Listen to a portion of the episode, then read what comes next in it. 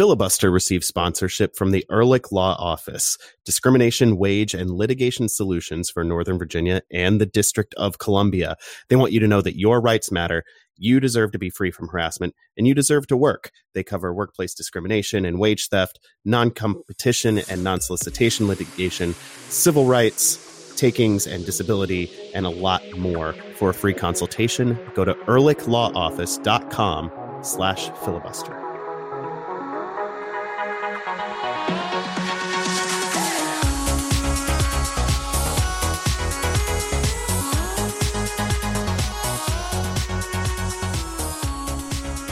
Hey, hey, welcome in.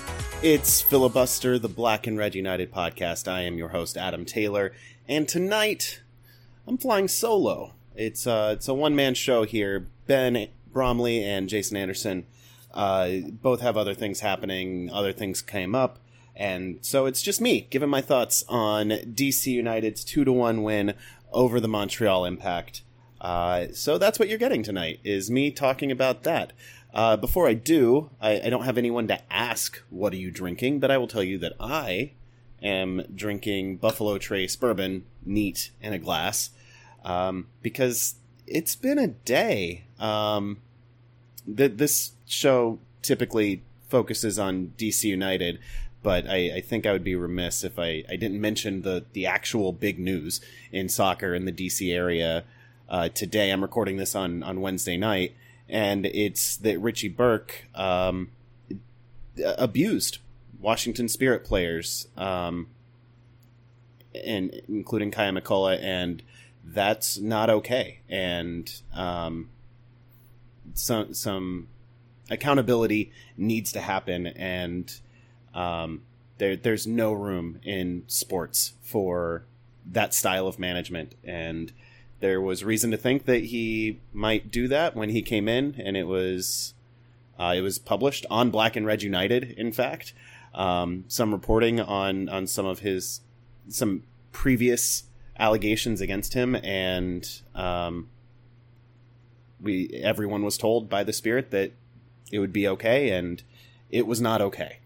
And, um, I, I have a lot of feelings that I'm not going to go into beyond this, but, um, accountability needs to happen with the Washington Spirit. It needs to happen yesterday. Now, having said that, let's turn to D C United, who are unbeaten in five and find themselves closer to second place in the Eastern Conference than out of the playoff places. They are three points from seventh place, the last spot. They are three points from second place. They're uh, much further away from first place because New England is running away with and hiding. But we're not talking about New England tonight. Uh, we're talking about D C United, who came back to beat Club de Foot Montreal on Buzzard Point on Sunday night. Andy Nahar scored his first goal for D C since uh, twenty eleven, and Ola Kamara kept his otherworldly scoring rate intact. Uh, that was enough to overcome an accidental goal of the week candidate on uh, a mishit cross that floated into the, the upper corner um, to give Montreal a first-half lead. Other than that chance, I'll put scare quotes around it, Montreal didn't create much of anything on the night. They had one breakaway later in the first half that um, Joe Kempen forced the the attacker to go wide, and Julian Gressel got back and, and looked like he had the shot covered if it had been on frame, which it wasn't. So that was a big chance for Montreal, but uh, missing that kind of makes up, I guess, for the, the very, very fluky goal they actually did score. Um Not exactly a comprehensive performance from, from D C United. They let Montreal control proceedings a little bit more than I would have liked, especially in the aftermath of that first goal.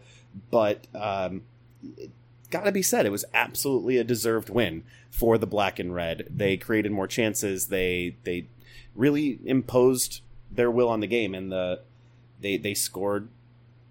They they converted the expected goals into actual goals, which was a problem earlier in the year, and thankfully is less of a problem these these last few weeks. Um, Andy Nahar, I mentioned, scored a goal in this one, and if your feelings were not... If you weren't in your feelings when you saw him score that goal and run over to Nicolas Fruto, the former Anderlecht assistant, who Andy has credited as the reason he came to D C, Uh, I, I just don't know what to tell you, because I thought it was pretty moving. And I, I think it was very obviously moving, because Andy almost hung him up. He almost retired because of the injuries that, that basically kept him off the field when he was at L A F C last year, and that forced him to leave Europe in the first place. And here he is suddenly playing best eleven level soccer at a new position in a unique tactical role to boot. Um, And and he credits Fruto, and he, he said in this outstanding feature uh, that D C United released, uh, it's a, a long video uh, with Claudia Pagan interviewing him about his return, basically. Um, he says that players on the team nicknamed him Frutito because he's he's little Fruto. Um, the two have obviously have a very close relationship, and um, it, it it's it's great to see, and it's obviously helped Andy a great deal, and now it's helping D C United. Uh, and I love to see that. And uh, I think Andy has an obvious case as comeback player of the year, even if um, M L S soccer dot com writers don't think so, because not a single person seemed to vote for him on their staff uh, in their midseason uh, player awards. And I think that that is mind boggling. I understand it's it's a silly award. I should care about it less than I do. But Chicharito seems to be the, the runaway uh, favorite for this award, which, given the award's history of being players who have come back from playing badly the year before, Chicharito is a, a perfectly consistent pick with that. I, I think the comeback player of the year should be more towards a player who overcame adversity beyond not gelling with a coach or or not playing well. I think overcoming injuries and um, other things should be more important to voters, but historically it's not. I should care less about the award. Whatever. Moving on. Uh, Ola Kamara keeps getting good things. He keeps scoring goals. Um, currently a goal every sixty-two minutes on the season, uh, which is absurd. That is an unheard of rate over the course of, of a full season.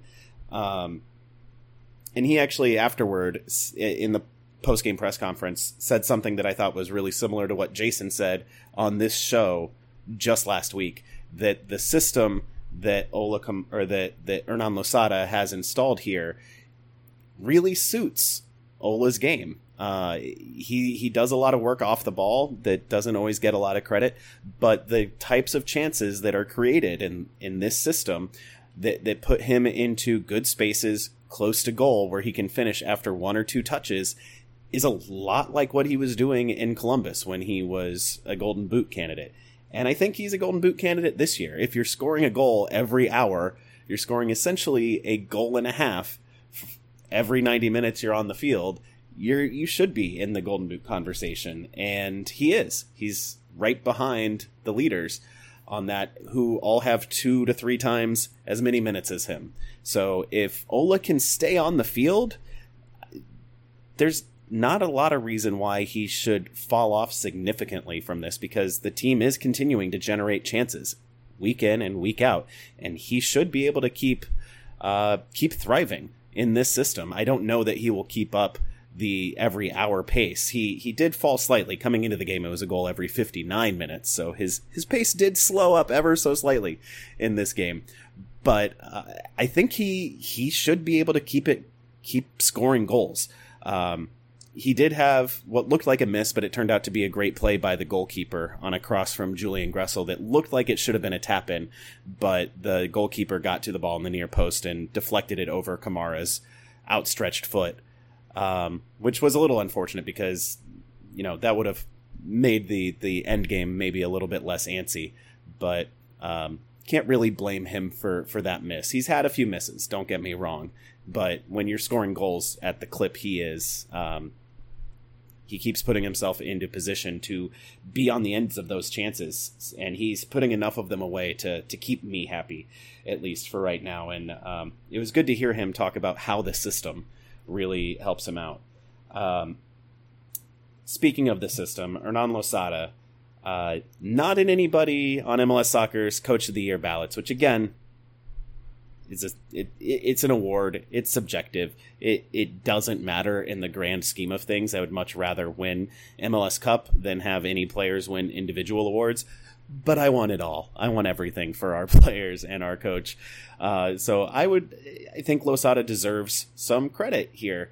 Um, he he's taken a team that was bad, really bad last year, and without a lot of major additions has has installed a brand new system and is now D C United's the only pressing team. uh Extra Time talked about this this week. They're the only pressing team that seems to have their legs under them right now. The Red Bulls are gasping for air. The Union are in a little bit of a dip. There's but D C United is really like accelerating right now, so it there's something I think to his candidacy for Coach of the Year. Uh, I, I certainly think that he has a strong argument.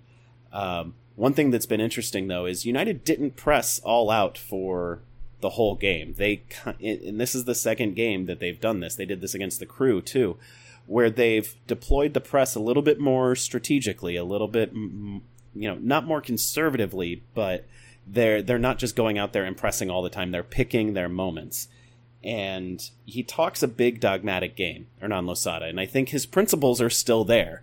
He wants to get vertical. He wants to cause trouble in the most dangerous parts of the field, uh, whichever team happens to have the ball.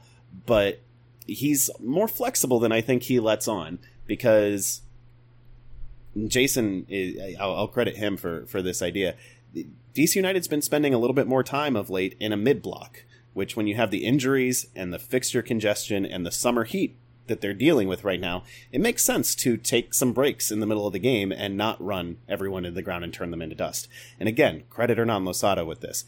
The thing is, the mid-block is also working, and they are able to transition into the press and out of the press into the mid-block and back and forth really, really well, which it's remarkable that I think that Losada's got plan A instilled so strongly into the team at this point.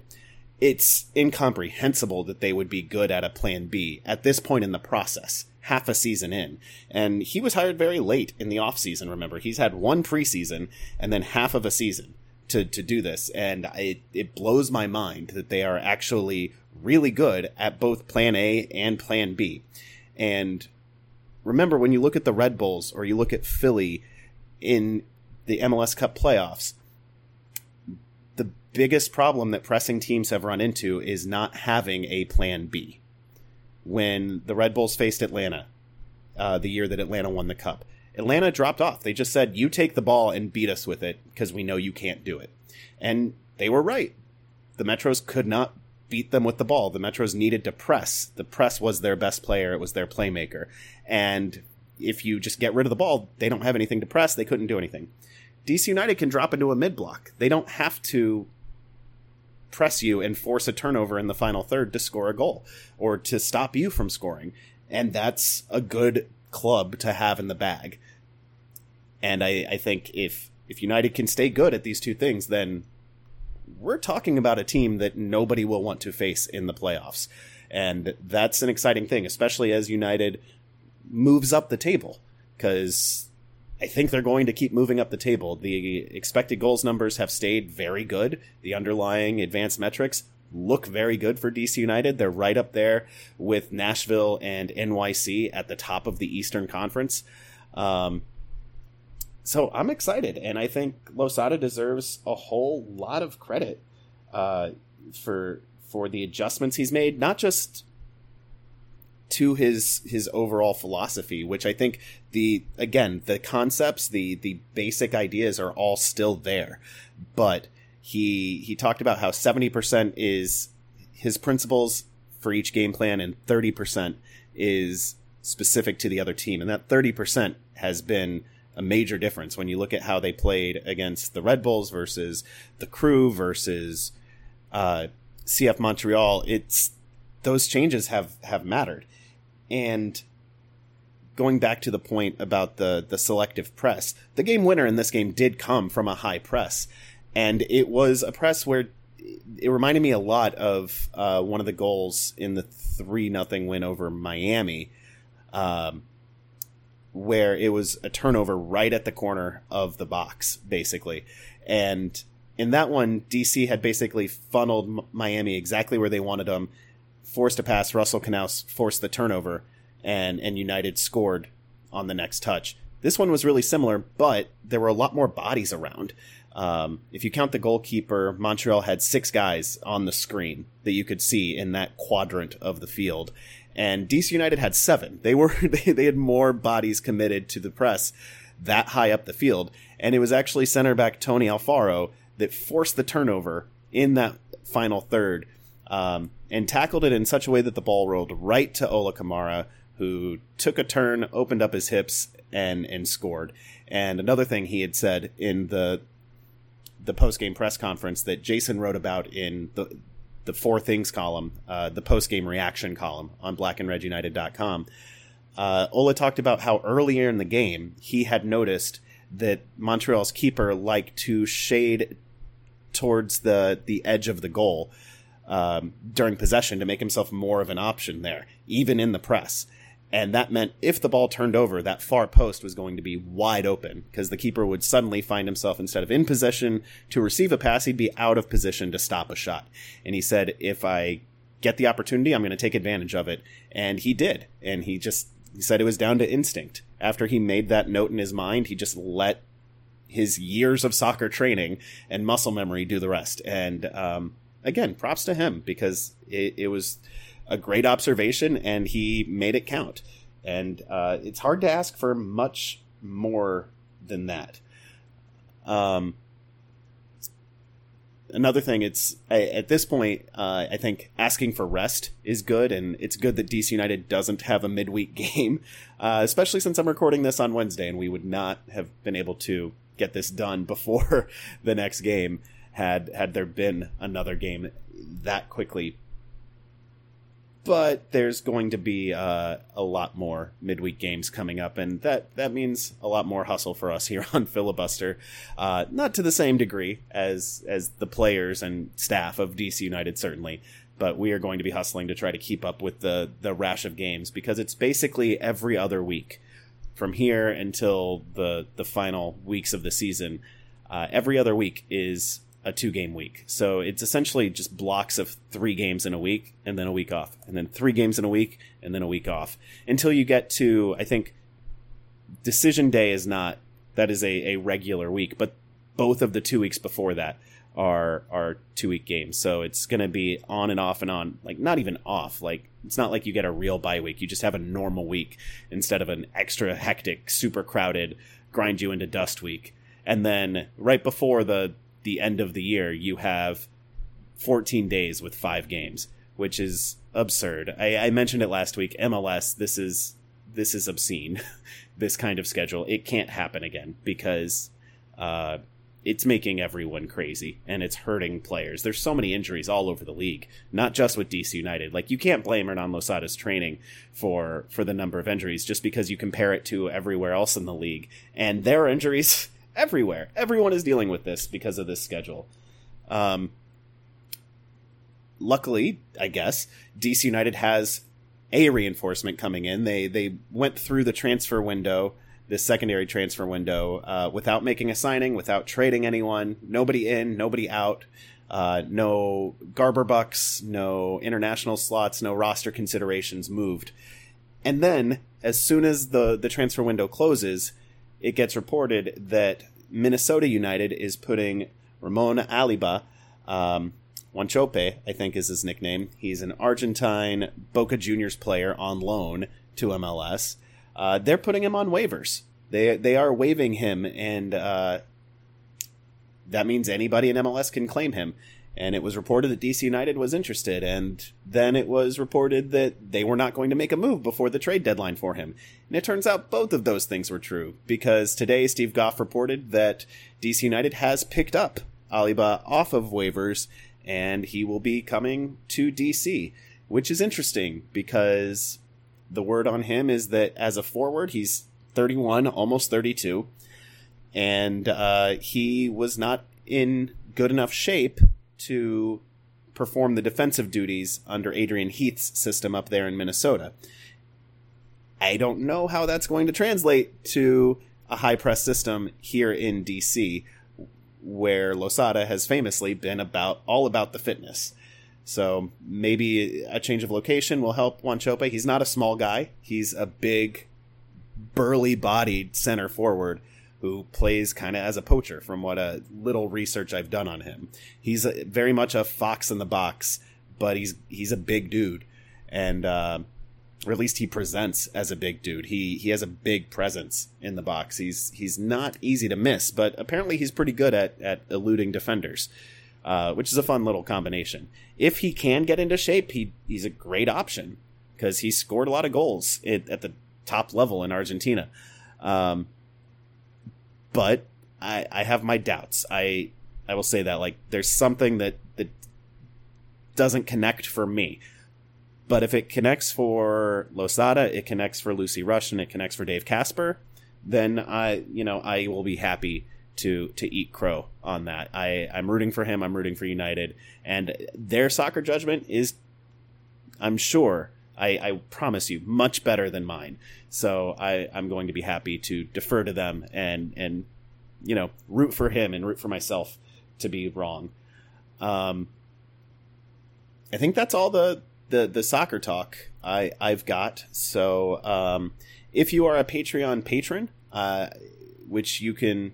you know, support us financially through Patreon at patreon.com slash filibuster. And if you have done that, you currently have access to our chat with my actual cousin, Clay Trainum, who is a host on the Pharmaceutical Soccer Podcast in Nashville, uh, talking about uh, Nashville S C. And we got into it with him uh, on an earlier recording, and that's out now for patrons. If you're not a patron, that'll be out the day after this episode drops for you. So that'll be out on Friday. This episode should drop Thursday. Um, so make sure to listen to that to get ready for the Nashville game. Uh, make sure to go to black and red united dot com to, to read all you could ever want to read about D C United and uh, a D C centric take on, on American soccer, including the Spirit, the national teams, and, you know, broader uh, M L S and N W S L. Um, Make sure to follow us on Twitter at filibuster D C U for the podcast, at black and red U for the website. Send your emails to filibusterpodcast at gmail dot com. Um, and make sure you download, subscribe. Ratings and reviews are helpful. Wherever you get your podcasts, we are available uh, on all of them thanks to the magic of R S S. Mostly, please tell a friend about the show. Uh, I promise it.